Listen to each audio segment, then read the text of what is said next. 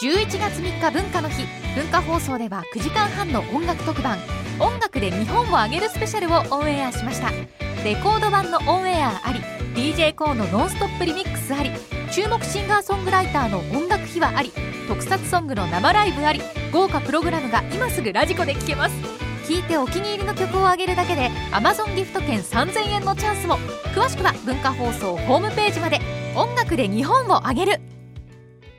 はい、こんにちは。大竹誠です。今日は6月25日木曜日。今日のパートナーは、こんにちは、三浦靖子です。はい、私の横には、太田秀明です。よろしくお願いします。そして木曜日は、雷の匠と雷学ですお願いしまお願いします。揺れたね。揺れましたね。揺れまし怖かったよ、怖かったよ、すぐ来たよ。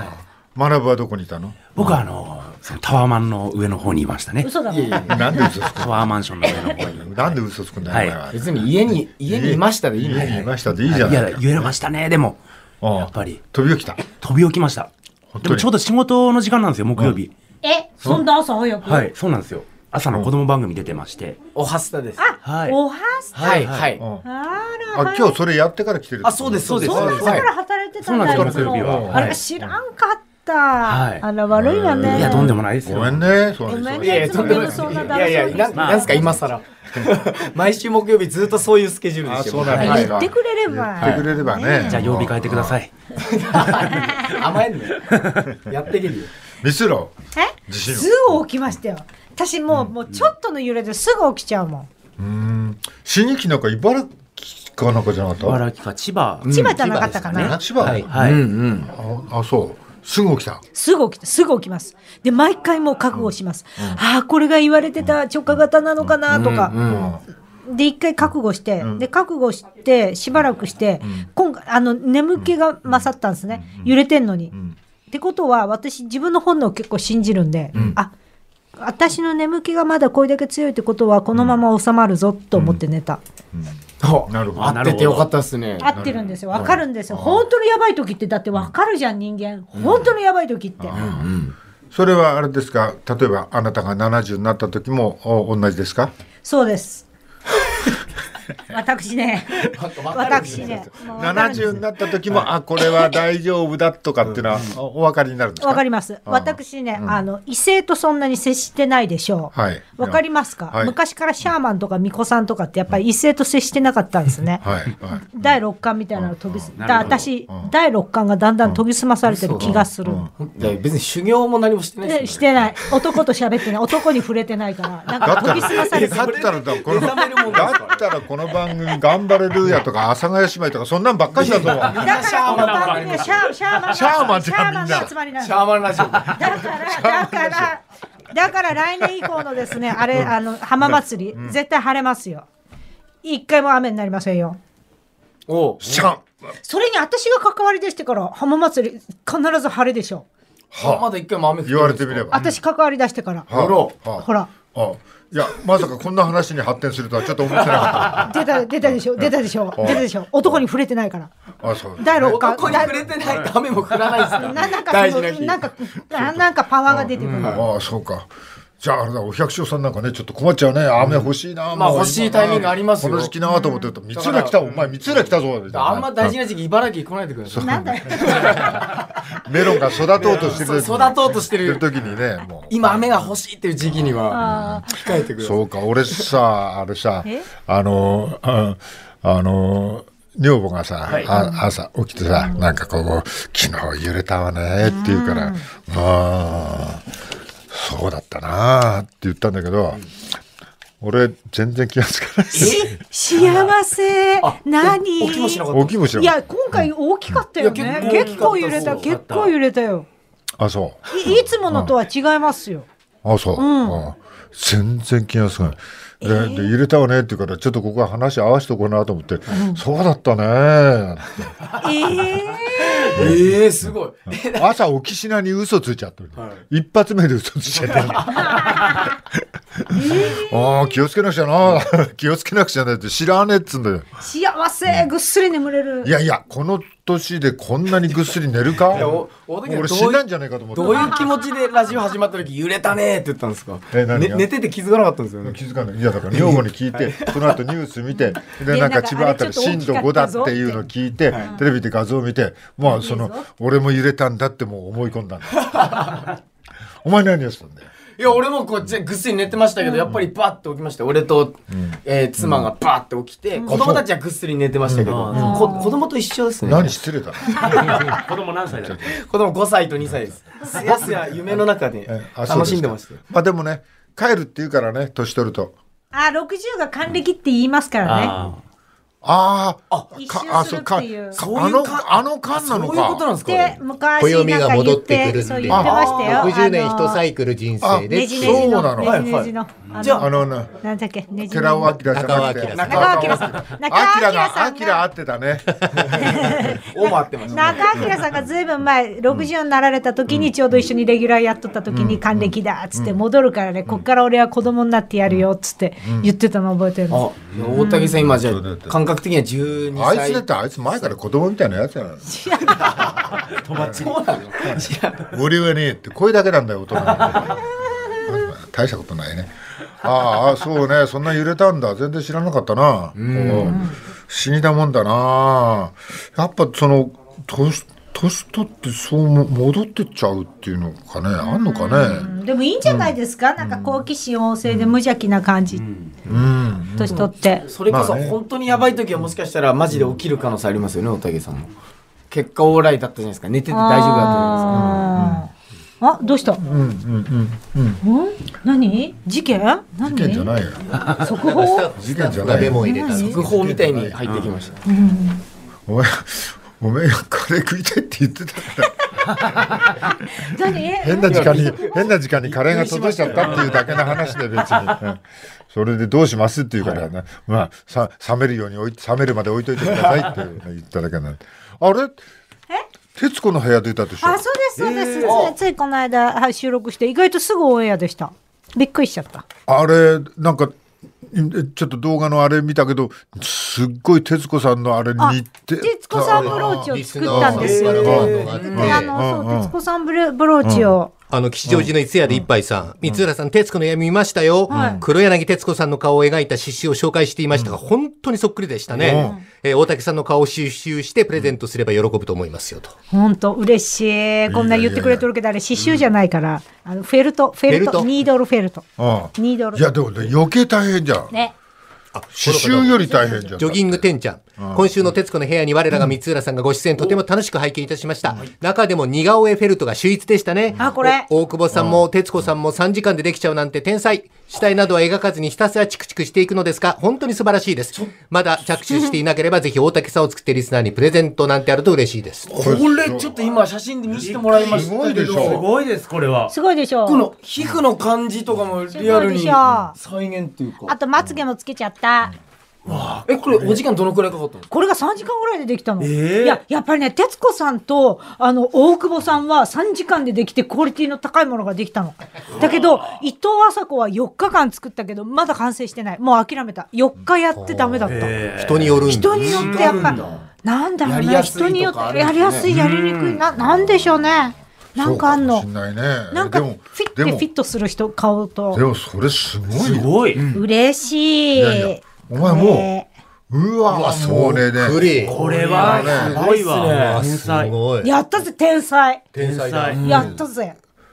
あれそんなもう立派な商売立派な商売立は派な商売、あんな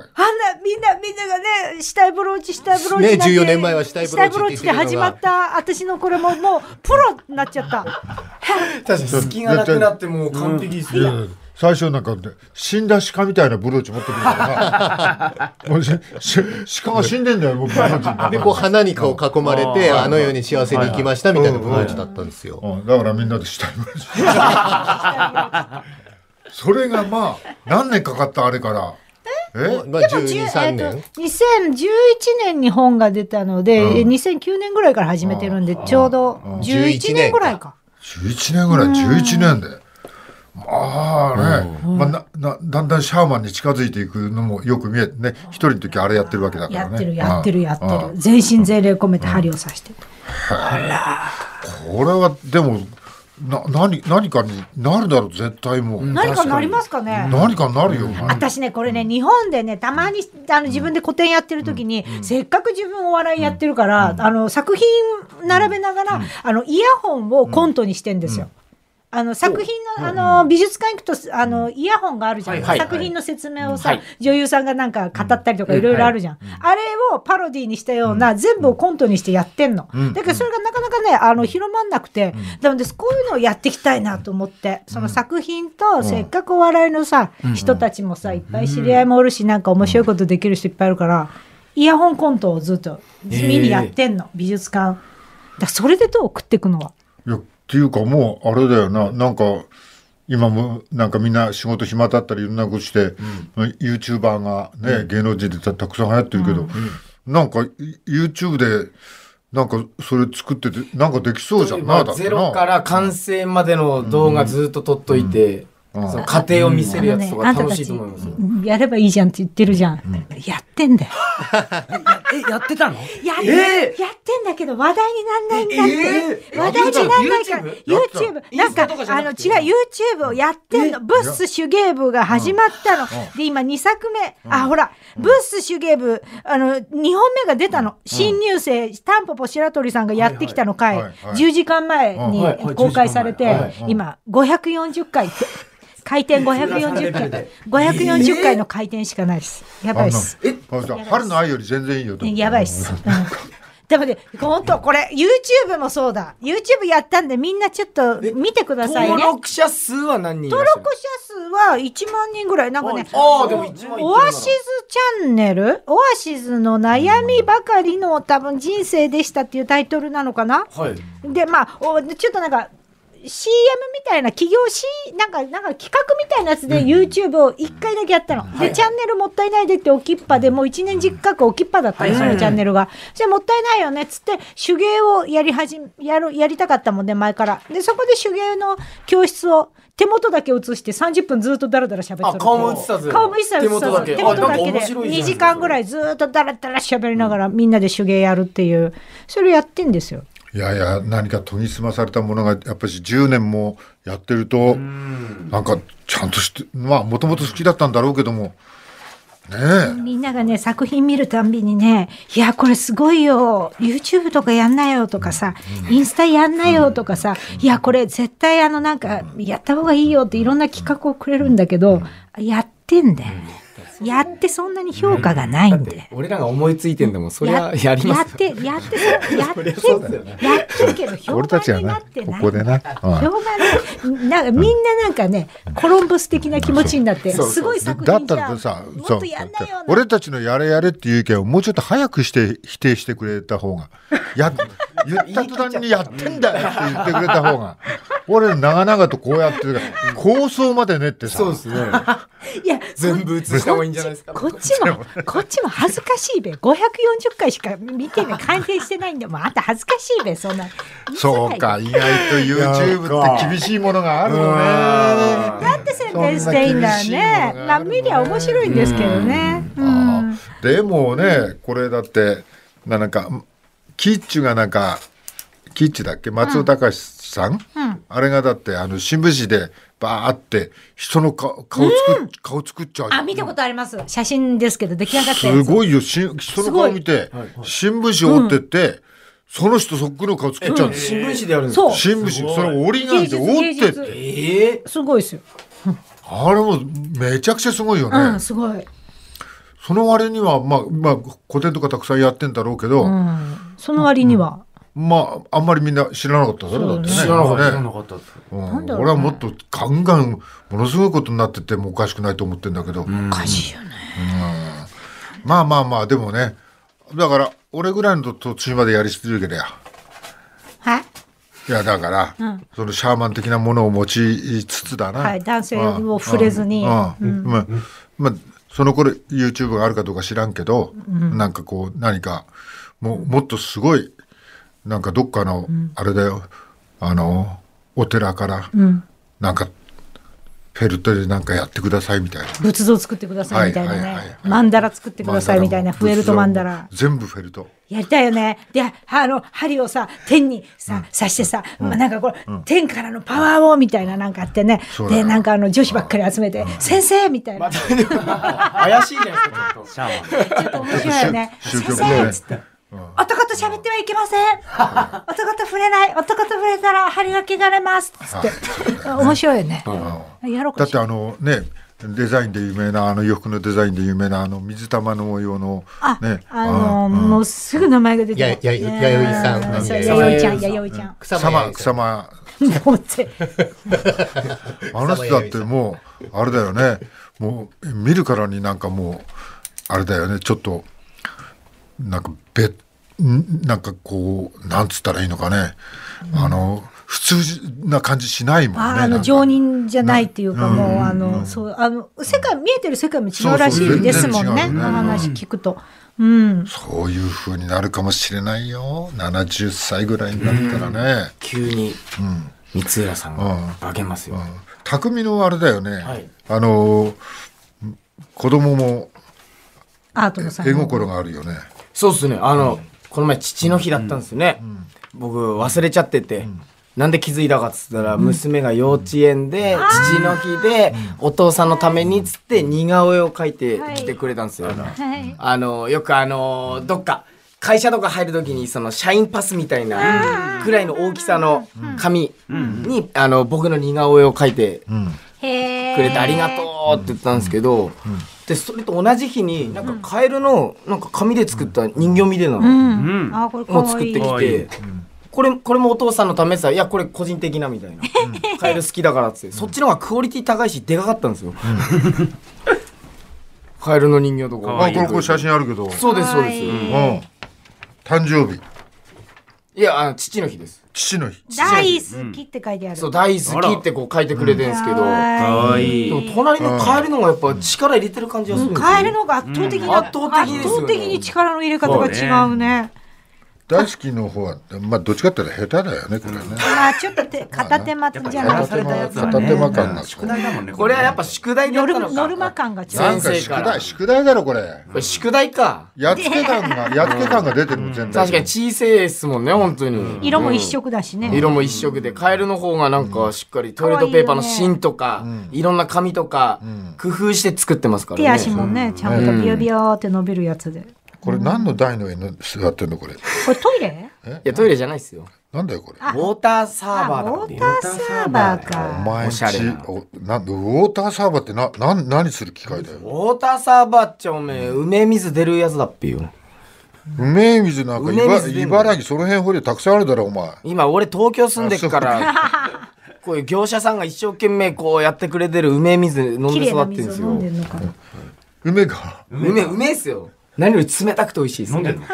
飲んでるよ当たり前だ私ウよォーターサーバー悩んでんで場所がな、場所取るでな。そうだお前もなんかそういう家電を入れなくちゃいけないでしょいろいろいやもうだからお部屋をへ狭くしたからとにかく減らして減らして、今一生懸命減らしてます。意外とそんな場所飛んない感じもしますけどねウウォーターサーバー。あとウォーターサーバー結構電気食うんだよね。確かになんかのまあ時ずっと電源差しっぱなしそう、電気をね、結構ね、あの電化製品、電気食うランキングで結構1位、あやっぱ2位を争うんだよ、ね。常時そのお湯が出るようにもなってますしそうそうそう水もずっと冷たくしてるんでお湯も出るのそうそうですよ絶対大竹さんちあるでしょ。ねえよね嘘えよこんなの俺んち夜間だよお前何言ってんのあ、そう。そうだよあらまあ。わあの沸かさなくても一発でお湯出ますよウォーターサーバーそうだ、魅力的なの。赤いとこのレバーグイッてやればあ熱湯出ますよああ、あ沸かすの好きなんだよなんで、睨むんだよ。あ私もちゃんといつも鉄瓶で沸かしてますよ。黄色い夜間で沸かすの好きなんだよ、あ黄色じゃなかったかなうんちょっと色は覚えてねえけ ど沸かすのが好きなんで。沸かすの好きなんで、コーヒーだってこう沸かしたやつをちょろちょろちょろ、もう落として入れるのは機械になっちゃったけどね、それは。それは機械なんで、なんでちょいちょい嘘ばせんだよ。嘘ついて、嘘ついてね。嘘ついてね、もう。だけど、そうか、ウォーターサーバーね、文化的なもの使ってるね。へえ。だから引っ越し、それこそ引っ越しした時にちょうどあれですよ、そういうお話が来たんですよ。ウォーターサーバーじゃあ起きませんかみたいな。うん。こ来ないですかそういう来の。ないよ。結構ウォーターサーバー置く人って引っ越ししたついでに、なんかわ Wi-Fi と契約のついでにウォーターサーバー置く。女優のうちみたいじゃないですか。来なないよ。あ、なあえそうちょっと名のある女優か、そうっすか何そうだよ。普通ウォーターサーバーそんなないだろいや、おまなぶ置いてるでしょ、ウォーターサーバー。俺もう一人暮らしなんで、結局飲みきんないんで、んはい、契約切っちゃいましたもん、う。だろはいほらすぐウォーターサーバーとうん、か半ね。年ぐらいで、はいえ、女優、女優っていうよりは家族みんなで使っているくからすんだらよ。。いくら月いくらだっても、え、水月代金かかんの月だってお水頼んでますもん。お水はこ毎のなん月。ちゃえら。はい。なんか、お水が届くんですよ、ボ大きなボトトルルが。 12リットルとかは、表だろ。 24リ表ッっトていうのはまあ配達員さんが持ってきてくれるんでありがとうございますって受け取ってますけど、あ、あ何それ、突っ込んでくれんのどっかの機械まで。あの、まあ、玄関に置いてそれあ自分でやるのあとは自分でセッティングしますけどそこまで重くないですよル。よいやーよい重いだろよいしょぐらいですよ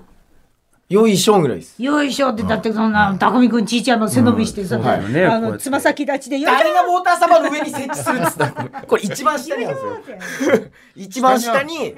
変なと上じゃないの上じゃないのあ上にしてそこを逆さまにしてト逆さまコにトしてコみたいな違うんですよ俺のは一番下に入れで吸い上げるタイプですねし身長が小さい人用のやつ だ身長が小さい人じゃないよ玄関か小さらい人用にコロコロ転がして、や違うコロコロコロコロ、ウォーターをコロコロコロコロ。ちゃんと持ち上げてやってますから。ウォーターサーバー契約してから肌も荒れてるんですよねえー匠はいやいや、そんなことないって。なんで、なんでちょっと待って。なんでそういう追い込みの仕方すんの水が合わないんで水すかが合わない水合ってるよ。元気だやっもぱあんたやっぱり水道水が合うんだそうだっ、っててそんなシャん。いレや、た俺はウォーター、俺いいじゃん。シャレた水そんなすぐよ、ミネラルウォータシーャレ水道美味しい水道水で育ったんだろダメだってカルキで育った子なんだいから。や育ったの井戸水ですけど水だ合わないんだよだから井戸水水だがよ綺麗すぎんだそよ。う水だがよ、ちレースで入れすぎ。井ちゃっ戸てんだよ水の鉄分とかいろんなの入ってるのが。ょっと混ざってた方がいいんすかそうお肌を潤うちょっと荒れてるじゃんか。ちょっとあれでき、いやでもせっかく足りない足りな、せっかく東京住んだんだからさ、いいの飲ましてくれよ。なんか雑菌が足りないよ。そうそう雑菌が足りないから肌荒すれぐてん風だよ邪ひく。しなんかこっち来てからうん多少ちょっと汚い方がいいんすかね、人間にとって。ちょっと野生を残しとくっていうか。最後にすみません、これおいくらぐらいするんですかこれ、これ、でも毎月、毎月、お水ですよね。お毎月。え、3000か4000ぐらいじゃないですか結構、うん、大体そあ、れそぐらいれ。で、え、 4これ設置歳すとかる機械とか。設置する機械、これ実は無料です。僕、お水代しか払ってないです。そそれでも回収できるんですよ多分あっちの業者はあ多分もしかしそたうらなんだね。契約が大事なんですよねきっとあれ、あ、そうか。携帯電話の最初のシステムみたいな。そうです、そうそうで、ですすそうよでくす。昔とりあえず、ウォーターサーバー設置しませんかで、あの、俺も東京に住んで何年か経つし、ウォーターサーバーの一つぐらい設置しようかなって設置して、だからお水代しか払ってないです。はい、わかりました。ウォわーターさん。かりました。ウォーターサーバーのあるお家、羨ましいね。でもおい私も茶飲みババアだもんで、ウォーターサーバーある家すごい羨ましい。いつもお湯が出るって。俺もうでも今もう71だから、まあ多分俺は死ぬまでウォーターサーバえ、ーそんな高価なものじゃないですよ、こねれ。、じゃあ葬式の時さ、棺桶のとこウォーターサーバー持ってってあげる。それで私、かけてあげる。じゃあ って。あこれ、お大竹さん、これ、ウォーターサーバーだよーって。で、遺体にかけるんですか新しいです ね。遺体びしょびしょ。俺喜ぶと思うそれ。あじゃ あはか高い人がにもかけますね。あ これ、ウォーターサーバーだよー、大竹さんつってみんな墓石だって別にウォーターサーバーの水じゃなくていいよウ俺ォーターサは。ーバーの水かけますこれが大竹さん、ウォーターサーバ冷たいーの冷たさですよって。あそこの墓のさ、水入れるちっちゃいなんかあるじゃん、四角いあの、ちっちゃいくぼみ。へへこみああれるそうそう、はいあそこにモーターサーバーでチュー。あれもう線香置くとこだよ線香。はいチューって入れてあげ入れる。ときますよ。なんだよな。お湯だよー、水だよー。ボタン一つで出るからねうんあ、不愉快。不愉快はい、お父さん。はい。えー、と今日はあの中国新聞のおデジタル、まあ、サイトの記事をご紹介しますが、あの参議院議員のカイ・アンリ容疑者が初当選した去年7月の参議院選挙広島選挙区をめぐる買収事件、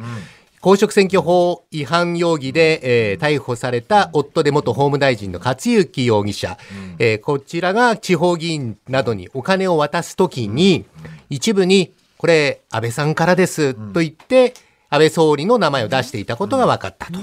えー河合案里容疑者の後援会長を務めた、えー広島県府中町の重政秀子町議会議員が証言したということなんですね。これ、重政町議は、あの白い封筒に入った現金30万円を渡されたと認めた上で、安倍さんの名前を聞いて断れなかった。すごく嫌だったが聞いたから受けたというふうに言っています。えー気持ちの悪さを感じてすぐに、いただかれません。選挙できんくなる。などと断ったんですが、安倍さんからと言われて押し問答の末に受け取ったそうです。えー現金は今も使っていないとして、返したいとても反省していると話したということなんですね。はいはい。これはあの前の報道では一部、あの、奥さんの方の、えー河合安里容疑者がお金を何人かにも配ってるんですけど、その時はあの、あの、二階さんからですって言って幹事長の名前を出したという記事もありました。はい、この記事は中国新聞の取材だよね。そうですねはい、ね取材で、えー現金30万円入ったのがあの渡せるときに安倍さんからで安倍さんからって言われたと断れないよなっていうようなニュアンスがあるっていうこっちの記事だよね。まあまあもうそれはうんまああの俺この間のねあのこのラジオで「人知人知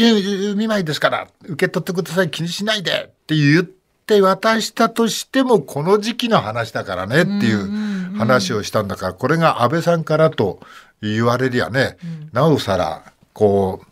あの断れないだろうなっていうふうにちょっと思うよね。ただ一方太田さん、はいあの新聞の方で河合前放送に公示日に10万円って記事が出てるよね。そうですね。あの、まさに公示されたその日に10万円をこうポケットにねじ込まれた県議会議員もいたということで、えーだいぶ 大胆な行動ではありますよね。はい、あのーまあこれとかその他の記事もたくさん新聞に出てくるけどまあ容疑者の段階でよく出てくるなと記事がもう毎日のようにね、はいああのこれが分かりましたあれが分かりましたっていやいやいやこうまあ検察があって、まあ、そこの情報を多分一生懸命集めてるんだろうけどそうでもす。ね。まあ、それにしてもちょっとよく出てくるなっていう感じが俺はしすぎてるんだけどね。はい、えー、気になるとこですね。はい次です。はい、えーこれは朝日新聞で評論家の荻上知己さんのインタビュー記事が載ってるんですけれども、あの黒川博夢さんという前の東京高検の検事長があの定年が延長されてっていうことをきっかけに、あの検事の検察官の定年が伸びる、しかも、えー上の方の人は政府の判断でその任期が伸びるっていうことを決めようとした法律を、まあ、反対ですと。ハッハッシュタグをつけて、ツイッターでつぶやいたところ、有名人の方も結構つぶやいて、その動きが大きくなったんで、一旦その法律については取り下げるということになったという経緯がありました。それについて語っていらっしゃるんですけど、あの、まあ、安倍さんが政権取ってから、まあ、そういうような世論の反発を受けてやろうとしていたことを引っ込めるってことは、まあ、なかったわけですけども、まあ、ほぼ初めてのケースではありますが、どうしてこうなったかと。はいで、まあ、コロナの騒ぎで、ステイホーム、みんなあの家にいてネットを見ている人の数が増えていた。で、ウェブ滞在時間が伸びているので、さらにコロナの対応で不安や不満が高まっている。そして、お金より先に布マスクが来るらしい。でもそれすら異物がある。そうしたがっかり感も政府批判の元になっていて、そこで政府が恣意的に検察官のけ、えー定年を延長できるようになるっていうことに非常に大きな不満、不反発が起きたんじゃないかということに、えー、荻上さんは分析しているということなんですね。はい。まあ、ここの件に関しては、あの、いろいろね、論議が巻き起こって、えー例えば芸能人が、こう、政治的なことを言うのはなんだと。なんだとかね、いろいろな意見が起こったけど、はいありましただ運動としては誰がね、別に芸芸 能人が言うなって言われてもね、これは豆腐屋さんだって意見あるし、んまあね、芸能人の場合にうん国民別にあれでね、あの、あの、ふあのなんていうのコンビニの店員さんだって、誰だって意見はあるわけでね、あるうん、それがまあ今回あのツイッターとかそういうので加速してってわーっと広がっていったわけでますねあ大きな声になったと、ねまあまあまあこれからもあのーこういうまあこの件に関してはあのーみんなが声を上げるっていう意味では、とてもいい動きだと思うんだよね。でもちょっとなんかこうチキさんも心配してるのはちょっと単純なね構造になりすぎてるんじゃそなういでかってすいね。うことを。 SNS は、あの、影響力が、あの、大きいので、逆にそれをお利用されると困るっていうところもあるから、よく注視した方がいいっていうことをおっしゃってますね。で、まあ、こういった世論の声を上げれば、あ世の中の仕組みとか政策が変わるんだっていう成功体験に似たようなものを獲得したのは初めてなんじゃないかと。そうだえね。ーだからこそこれはしっかり大事にしつつ、えツイッター Twitter などでの SNS を逆に権力や力のある人たちが利用したりとか、えープロパガンダに使うことにはちょっと気をつけた方がいいっていうようなことをおっしゃってますね。そうだそうねですねうん、ただ、あのーまあ、ミートゥー運動から始まって、あのーアメリカの黒人のあの差別に関する問題そして、あのーこの、あのーコロナの対応の不満とか、えーこの解釈の問題だよね。うん、それをこう一つ一つなんかちょっとずつなんかこう全部のことが身近になってきたとも言えるんだよね。そうですね、うんうんそのきっかけになるような、その比較的最近では初めての体験を、お多くの人がしたんじゃないかっていうご意見ですね。はいはいまあ、もうちょっと大きいことを言えばなんかこうアメリカでね黒人差別の問題があるけども日本はみたいなことをちゃんと振り返るとね日本にもやっぱしねいろんなことがね国内で起こってることもうん確かだよね、まあ、自分の足元もちゃんとあのこれからちゃんと見なくちゃいけないなっていう気がするよね。はい、えー、いけますか、えまーじゃあ簡単に、あのーコロナに関して、あの、専門家会議が廃止になったというニュースが、いあの、いろんなメディアを、こ、はいうが踊っておりますけれども、あの、政府は新しい、広い範囲のその専門家も加えて、新しい会議体を作ろうと。で、専門家会議もそれを提言していたんですけれども、自分たちが知らない間に専門家会議は廃止になって、その新しい会議体ができるっていうことなんですけど、どうやら、えー最初から今に至るまで専門家会議と政府の間に若干の意見の食い違いとか、溝があったみたいで、で、専門家会議の人たちによれば、政府に危機感がないから、どんどんどんどん自分たちの発言が前のめりになっていて、ある種国民の人たちに自分たちが、専門家会議が政策を決めてるんだというふうに取られて、えーそれはあの、期待のかけすぎだし、批判を浴びるのはちょっと筋が違うんじゃないか、ということを言って、えーせえー提言したところ、まあ、会議体が変わるということのようですね。